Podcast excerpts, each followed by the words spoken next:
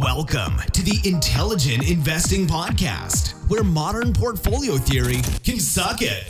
A student of the School of Graham and Doddsville and a clergy member of the Church of Warren Buffett. Here's your host, Eric Schleien. Hi, this is Eric Schleien, and you are listening to the Intelligent Investing Podcast, where I discuss value investing, rational analysis, and break down the processes, principles, and mental models of business owners and managers. Uh, today we have back on Rafael Resendes, who um, we've had on the show uh, once before, and we were going to be talking about um, GameStop and Tesla, and actually doing a real time uh, investment analysis on the show. But before we get into that, um, I just do want to talk about a recent book um, that I just finished uh, about a month ago or so. It was uh, Value Investing Second Edition uh, by Bruce Greenwald. And uh, there's a link to it on the show notes if you want to get the book. Um, but what I really like about it is it kind of speaks to what we did with Rafael in the last episode, where it, you know, the book goes into some of the more modern frameworks of looking at uh, businesses and more modern kinds of businesses and, um, say, companies with economic moats and how to value that growth, how to have a more modern way of looking at value investing. So there's an, there's a few new chapters added to the book. Thought it was really brilliantly done. Um, so if you're interested in value investing but looking at more uh, modern day businesses, uh, highly recommend the book by uh, uh Bruce Greenwald. Um, and anyway, we have Rafael on. So Rafael, uh, welcome back to the show. Great to be back, Eric. How you been? I've been pretty good. So I'm excited to do this today. There's a lot of people that want to hear uh, that are that are eager for this episode. So you know, Tesla's been in the news a lot. GameStop obviously has been in the news. Uh, obviously, uh, yeah. Like every day. Um, so you know the stock's gone from you know to 400 and then to, to 60 and then and all over the place. Uh, and Tesla's obviously gone gone all over the place as well. So today we're going to actually do a real time you know, this has not been pre-planned. I have no idea what we're gonna come up with here, but a real-time, you know, intrinsic value analysis of both of these businesses. So, Rafael, um, you want to share your screen and, and and take it away here? Sure, let's do it. All right. Let Let's do it. Usually, I'm drinking tequila on the show, but today I'm drinking tea. Yep. I'm glad you got your. As long as you have your seatbelt fastened, because it's going to be a fun show. All right. All right, let's let's take a look at this. So let's let's start with a couple basic principles and some sure. ground rules to think about value and, and intrinsic value. Okay. So we're going to work with a tool uh, we developed at Applied Finance back in the 90s, and we've continued updating it. But the process we're going to go through is something called value expectations, which we unveiled back in 1998, and it's been the same process ever since because these are basically pretty timeless concepts of cash flows, risk, competition, and uh, and growth to understand what the worth of a company is. And as we touched on last time, we have a concept that we created called an economic margin. And essentially, what that does is it takes a look at all the cash a company generates relative to the cost of its investment base, how much it's invested, and what the cost, the opportunity cost of that investment is, and subtracts the two and divides by that investment base. And we're looking at Apple right now. And this is the economic margin chart for Apple. And you can see why Apple's been such an extraordinary investment story. Back in the early 2000s, Apple could move the capital. And I think if you if you were to tell somebody Apple was a below average firm, they'd think you're nuts. But it's it's very clear back in the 2000s, Apple was not earning its cost of capital. Right restructured the business, came out with iPods. All of a sudden, it went on a rocket ship of a journey, peaking with earning rates of return of 30% above its cost of capital, basically in 2012. And since then, it's basically been generating spreads of about 14% above its cost of capital. So we generate this chart for every company around the world, updated every week. Okay. Now, the other chart that goes in tandem with this that we're going to use and take a look at is something that we call an intrinsic value chart. And essentially, what the intrinsic value chart allows us to do is trace out the valuation we've performed on the company through time. So I'm going to show you that for Apple quickly. Yeah, please. And then from that, we'll go into GameStop and take a look at that and what we've thought about it, and then put you on the scene and uh, get some of your expectations in real time, and we'll, we'll calibrate them and see what, what it is that we're paying for today's price. So the blue bars here indicate Apple's actual market price. The little slash at the edge represents its closing price. And then the solid gray line represents our real intrinsic value estimate for Apple at that point in time. We've been doing this since 1995.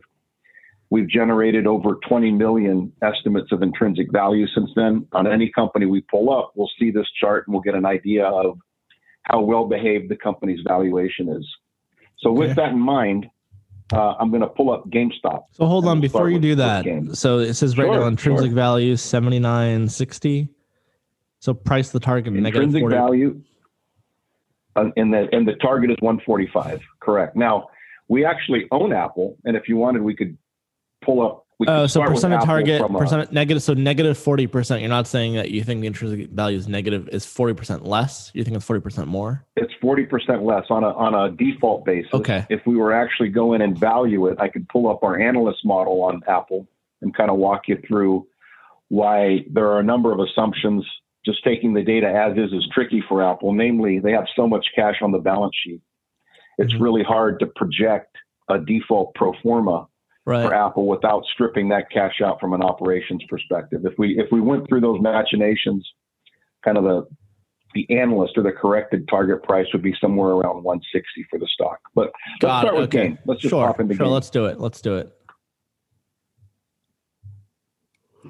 Game provides an interesting story because up until about 2019, up until about 2019, this was a very well behaved stock from an intrinsic value perspective. You can see it was more or less trading right around where its intrinsic value was from 2002 to 2008. Mm-hmm. From 2008 forward, intrinsic value was a little higher, but it basically caught up. And then all of a sudden, starting in 2019, something pretty dramatic happened. And let's take a look at the economic profitability of the stock to gain some insights into what's going on there. So we're going to pull up a chart that we yeah. call a wealth creation. And and, and just so and and when you say something dramatic, you know, not everyone's going to be able to see the visual. A lot of people are just going to be listening to this on their podcast player. So just want to be mindful of that. Sure, sure. And and this chart will highlight what's happening. So basically, up until about 2017, Game was a very steady economic performer. It was earning rates of return about 5% above its cost of capital. You can see that kind of here consistently generating. And when he says here, we're talking about the, the, early the early 2000s up to yeah. uh, 20 from, from 2000 up until about 16. Yeah, absolutely. Then in 16, it dropped from a 5% spread above its cost of capital to two and a half. And in 18, it was at basically zero. In 19, it dropped to negative 5% below its cost of capital. So that's kind of the background from an economic profitability perspective for uh, for game before we go in and actually beat up the numbers in a valuation sense. This is a company that had been a very steady performer, and its world dramatically changed. Obviously, automatic, you know, downloading from the internet rather than buying games on discs in the stores mm-hmm. completely upset its business model, and it's in the mist right now trying to figure out how it's going to fix itself or redefine itself, if you will. Yeah. So let's pull up what we call value expectations. And this is an interface that allows us to play a lot of very sophisticated what if games and scenario analysis to figure out what's going on with the stock. so if we were to take, say, how the stock has performed last year with sales growth, EBITDA margins, and asset turns, and we project those out for the next five years, essentially game is worth zero. Right. The target price on the stock is zip because it essentially can't cover its debt. Right. The implications of last year, it lost sales, had negative sales of 21%, and it had EBITDA margins of two, basically call it two and a half percent. So the EBITDA margins are about half of what they were historically, and the sales are absolutely atrocious. So let's do this. Let's take start with 2021. Okay. We're going to go to what's called a two stage model because 2020 is sort of known. It's not going to have that big of an impact. 2021 is what we want to work off of here. And I was reading a little bit prior to the meeting, and analysts expect that game's going to rebound and generate profitability of about 11%. Okay. Given kind of the, the refresh cycle going on with hardware. Mm-hmm. So let's just do that one change and figure out what game is worth if we do that. So now if we say it grows at 11% a year instead of shrinking 20% every year, we come up with a target out here of $14 a share right here. Yeah, right. Okay. Now, the next set of questions for game is what's going to happen to margins? Because historically they've been a 5% margin firm. More recently, we've seen they've dropped down into the zeros. But what if they can sort of inch their way back to that 5% number? So let's kind of take their margins from 2.5% up to 5 over the next five years, four years. Okay. With that 11% sales growth, all of a sudden they're worth about $30 a share. Mm. Well below the price where they are right now. But you can start to make a case with, with what I'd say are some relatively heroic assumptions that when it was trading at $4, back when the, the WSB folks were starting to pound the table on it, there's actually a fair amount of latent value to be had here. What if instead of 11, let's kind of put in zero sales growth and say after this refresh cycle, they're just going to keep flat. themselves where they are, keep it flat. They're worth 15. Yeah. But what if they're able to work their margins a little bit harder because they're not worried about expansion, they're not opening stores? Do what if they can get margins up maybe to six? or something? Yeah, let's take a look historically. Let's look at those EBITDA margins back in time. You know, back in time they were at eight. More recently they were at five. They dropped to two. What if they can get them up to six?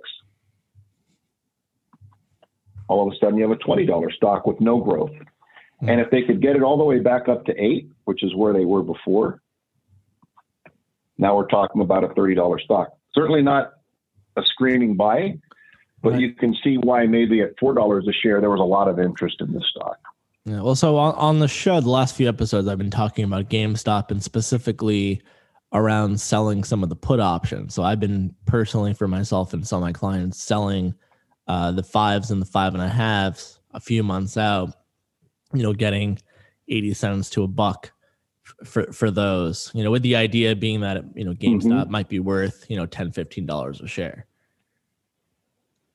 Right. And you built in a fair amount of safety for your, for your, uh, Right. So if it goes if it goes to three and, I, am forced to buy it at five, I'm I'm happy buying them at five. That that's the thinking behind that.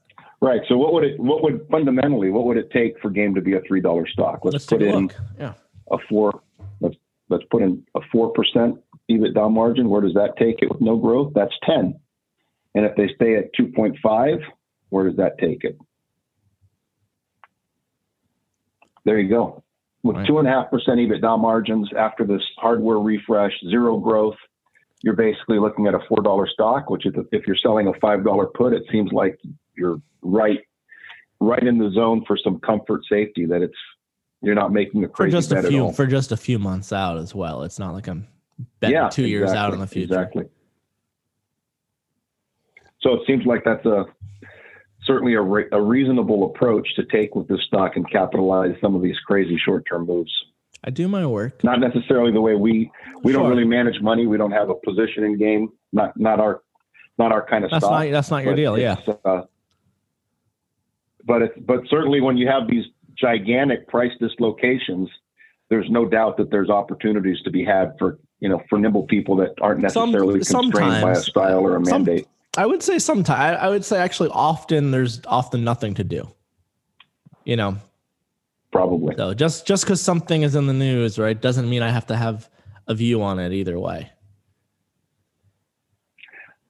Don't have to have a view, but certainly when a stock goes from four to three hundred, there should be an interesting opportunity somewhere. Could be, yeah, right, yeah. The problem, the problem is, is that if you know it, the chances are everyone else knows it too, and then it might get arbitraged away. So that's that's the only issue with that. You know, we had a situation. So with, it's an interesting. Yeah. yeah. I was gonna say we had a situation with GameStop where for those first few days, a lot of the brokers wouldn't even let you trade the stock or the or the option. So, you know, having interactive brokers, I was allowed uh, to to trade the options, um, and and the volume gotcha. is very very small. So I mean, you know, if you're managing a large, you know, 100 million, 1 billion dollar fund, you wouldn't have been able to sell enough $5 puts to really make it worth your while either. So that was that was sure, the opportunity sure. with the low liquidity. But anyway, um fascinating. Um anyway, let's keep going with, with this. It, it's it's uh I think it's interesting just from the perspective of no matter how uh, unusual the price of a stock may be. Yeah. There's a there's a fair price to pay for a given set of expectations. Totally. And really that's the name of the game, right? Everybody has different expectations. Mm-hmm. And one of the most difficult parts for investors is getting a handle on what those expectations are. And and we can take a look at Tesla and I think it'll really you, you can see why there's so much room there's so much so many opportunities for buyers and sellers to have very different perspectives on this stock. Right, so let's, let's do Tesla. Tesla. Let's jump in with this. So first thing right off the bat, as you can see from a default, from a very what I'd call a pessimistic intrinsic value perspective, that you're not really allowing any pro forma data to, to work its way through. You're just saying, given its current level of performance, I'm going to begin taking its excess returns down to zero. The stock is worth about $11 a share and it's trading at 800. So the, the first question is, is applied finance, are you guys nuts? And I'd say absolutely not. The issue becomes let's figure out what we're paying for because obviously from a, a default uh, systematic building out mm-hmm. of expected pro forma statements, there's a lot more going on that I'd say is very nonlinear. Well, can we look at it this way? So what what what will we have to? What assumptions would you what, have to build in to, to, to, justify the current price? Is there a way to look at that? Correct. That's what we're gonna. That's exactly what we're gonna do. That's okay, exactly perfect. what we're gonna do. So if we go if we go back, let's just take a look at some some analyst data on Tesla real quick in okay. terms of what their expected sales numbers are. Let's go to the, what we call a company snapshot. You can basically see sales growth for Tesla. Analysts are expecting 27% in 2020, and it jumps up to 50% in 2021. So let's just use those as an anchor, and then okay. we're going to work off of that to figure out what's built in from that point forward. So 27 for 2020, and then 49 for 2021. Okay, we'll just start with that as a calculate. That immediately gets us up to about $150 a share. Okay. So there's obviously a big growth story implied. Uh-huh. The next thing I think that's important to at least anchor on before we start to solve for the top line sales number is what type of company is Tesla? Is Tesla a manufacturer like GM? Or is it a hardware software manufacturer like Apple? or is it more of a pure software play like a Microsoft? Because you have very different margins. GM has margins of 15, mm-hmm. which is approximately where we see Tesla. Apple has EBITDA margins of 30, and Microsoft has EBITDA margins of 40. So let's kind of run each of those scenarios through and kind of take a look at where that leaves us on the company. So if we were to say, let's put in margins of 17 as we had for, for a typical auto manufacturer, Let's solve for what kind of sales growth we need for Tesla. Tesla needs to grow at 90% a year from 21 to 24 to make this work. Okay. Let's put let's put some kind of real life perspective on that. We build out a pro forma income statement and balance sheet to go along with that analysis. And that would mean Tesla has to have annual sales of about $400 billion a year in 2024. Now, for perspective, GM sales right now are about a billion ten. Okay. So essentially, if it has GM type margins, Tesla has to be the entire auto industry, plus or minus, right? At, Which is within probably with, not at the year 2024. Within 2024, exactly. okay. Which is probably not what a typical investor has in mind. So let's let's use right. an Apple type of margin. Let's say they get their margins up to 30%. Let's go back and solve this guy. At 30%, they have to grow at about 47% a year. Okay. Which essentially indicates that by 2024, let's see where they'd be. They'd basically be at 150 billion a year of sales. They basically have to be kind of a GM and a, half, a GM and a half by 2024 if their margins are 30%.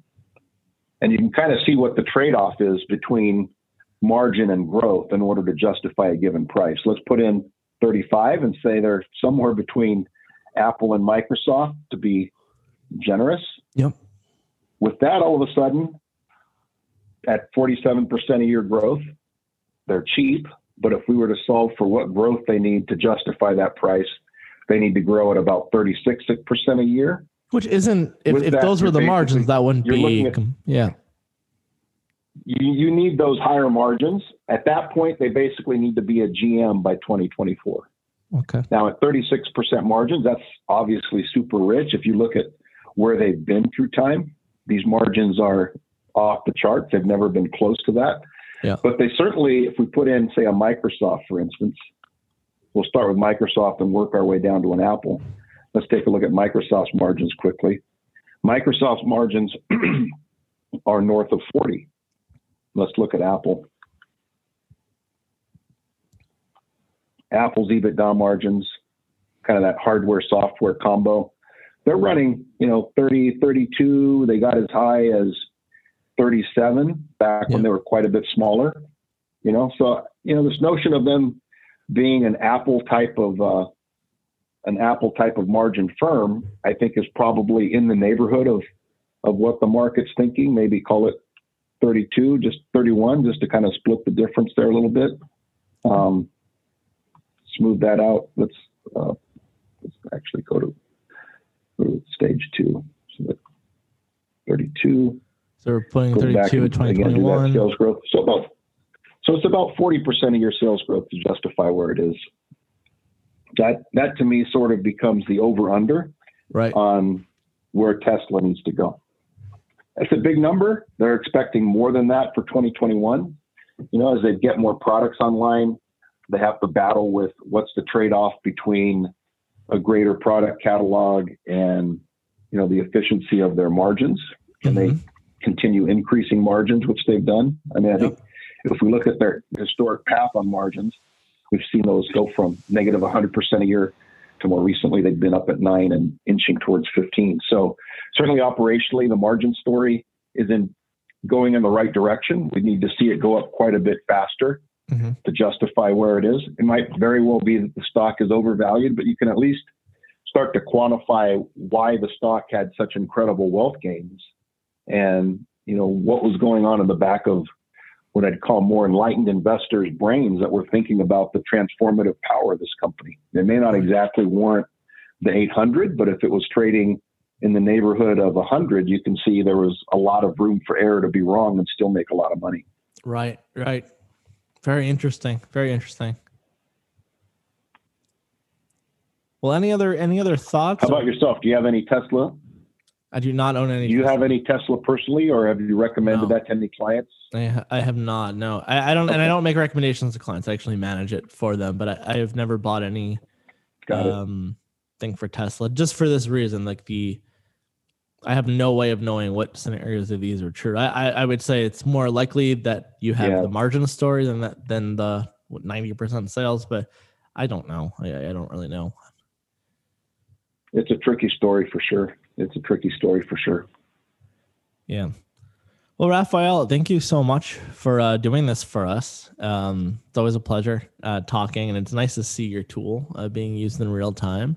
And for listeners uh, of the show, Rafael, if they want to get in touch with you or learn how to use this tool for themselves, where would they go?